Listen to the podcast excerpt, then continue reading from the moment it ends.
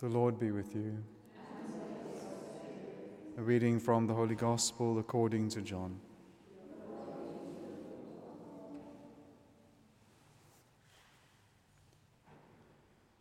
Jesus said to Thomas, I am the way and the truth and the life. No one comes to the Father but by me. If you had known me, you would have known my Father also. Henceforth you know him and have seen him. Philip said to him, Lord, show us the Father, and we shall be satisfied. Jesus said to him, Have I been with you so long, and yet you do not know me, Philip? He who has seen me has seen the Father. How can you say, Show us the Father? Do you not believe that I am in the Father, and the Father in me? The words that I say to you, I do not speak on my own authority, but the Father who dwells in me does his works. Believe me that I am in the Father, and the Father in me, or else believe me for the sake of the works themselves. Truly, truly, I say to you, he who believes in me will also do the works that I do, and greater works than these will he do, because I go to the Father. Whatever you ask in my name, I will do it, that the Father may be glorified in the Son. If you ask anything in my name, I will do it. The Gospel of the Lord.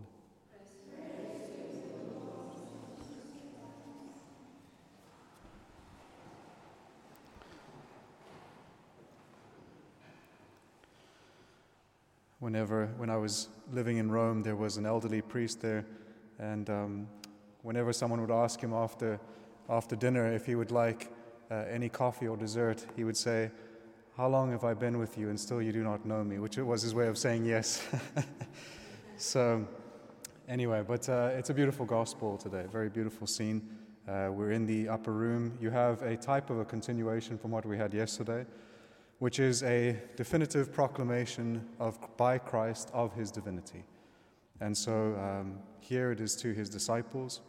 He's speaking first to Thomas.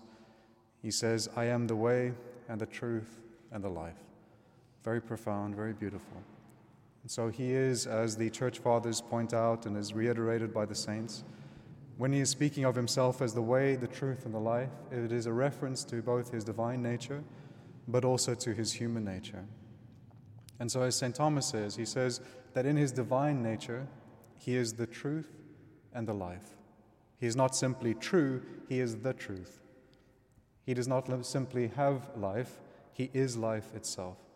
And so that is with re- reference to his divinity, which makes Christ both the goal but also the way towards that goal. In his human nature, though, he is the way. He is the means by which we are able to attain the goal, the deep desire for the satisfaction of all of our desires. And so He is that means by which we can come to our perfection and to eternal life. He is the truth that we long for, and He is the life which sustains us not only in this life, but also is the eternal life that we hope to share in for eternity. And He is also not one amongst many ways. No one comes to the Father but by me. One singular route, if you will, into the heart of the Father. One singular way by which we attain eternal life Christ. There's no other way. And so, what St. Thomas says, which I think is very beautiful when commenting on this scene, he says that just like when any of us wants to be known by another, especially for the sake of being loved, what we have to do is we have to take the words of our interior, or he says the words of our heart, and we have to clothe them in a certain sense because they're not visible or sensible to the other person. So, what we have to do is take the words of our heart and we have to clothe them in sounds or letters or signs so that the other might be able to know us. It's a great mystery, but we are known by word. Other people know us by word. And so he says the same is true of the Heavenly Father. When he wants to be known by us in order that he might be loved, as he already loves us, he takes the word of his heart, which is his Son, and He clothes that word so that we might be able to sense that word. What is invisible, He wants to make visible.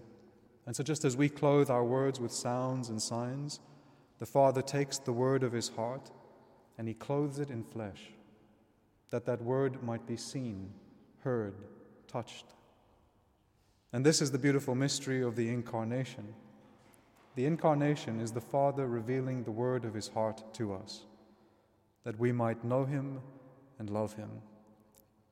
We, in order to be known, we have to speak multiple words and on many occasions.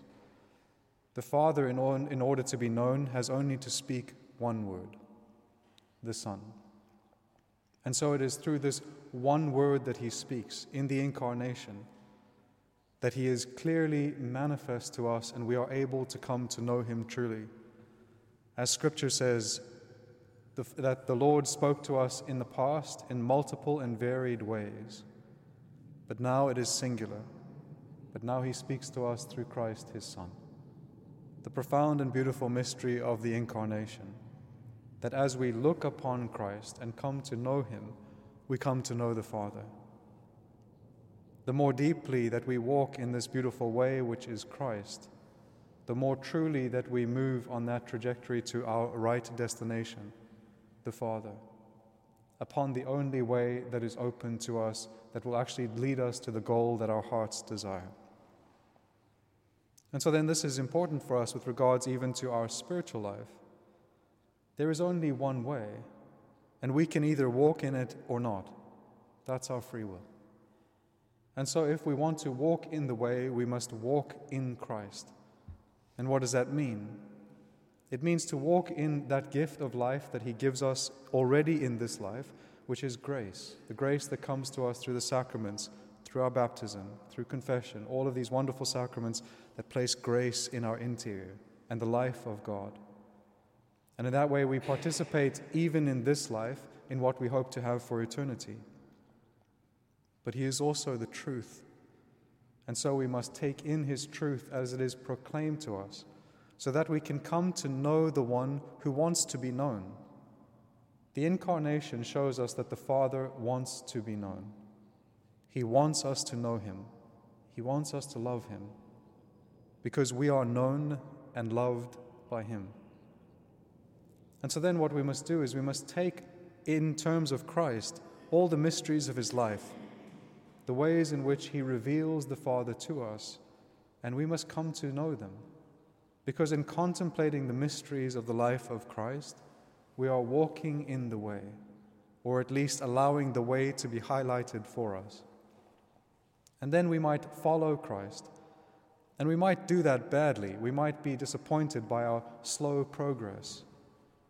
But what St. Augustine says, he says that it's better to stumble on the way than to walk very quickly off the way. If we're walking very quickly off the way, we're not moving towards the right destination. But even if we stumble slowly on the way, we are making progress. We are making our way towards that final goal, which is the Heavenly Father. And so the Lord says to us the same thing that He says to His disciples in that upper room I am the way, I am the truth, I am the life. I am the goal, but I am also the means or the way to that final destination. He is the one who has come to us from the Father, the expression of his love for us, and the manifestation that he wants to be known. And so we turn to Christ as the disciples did and seek to know him so that we might love him more deeply and through him the Father. Amen.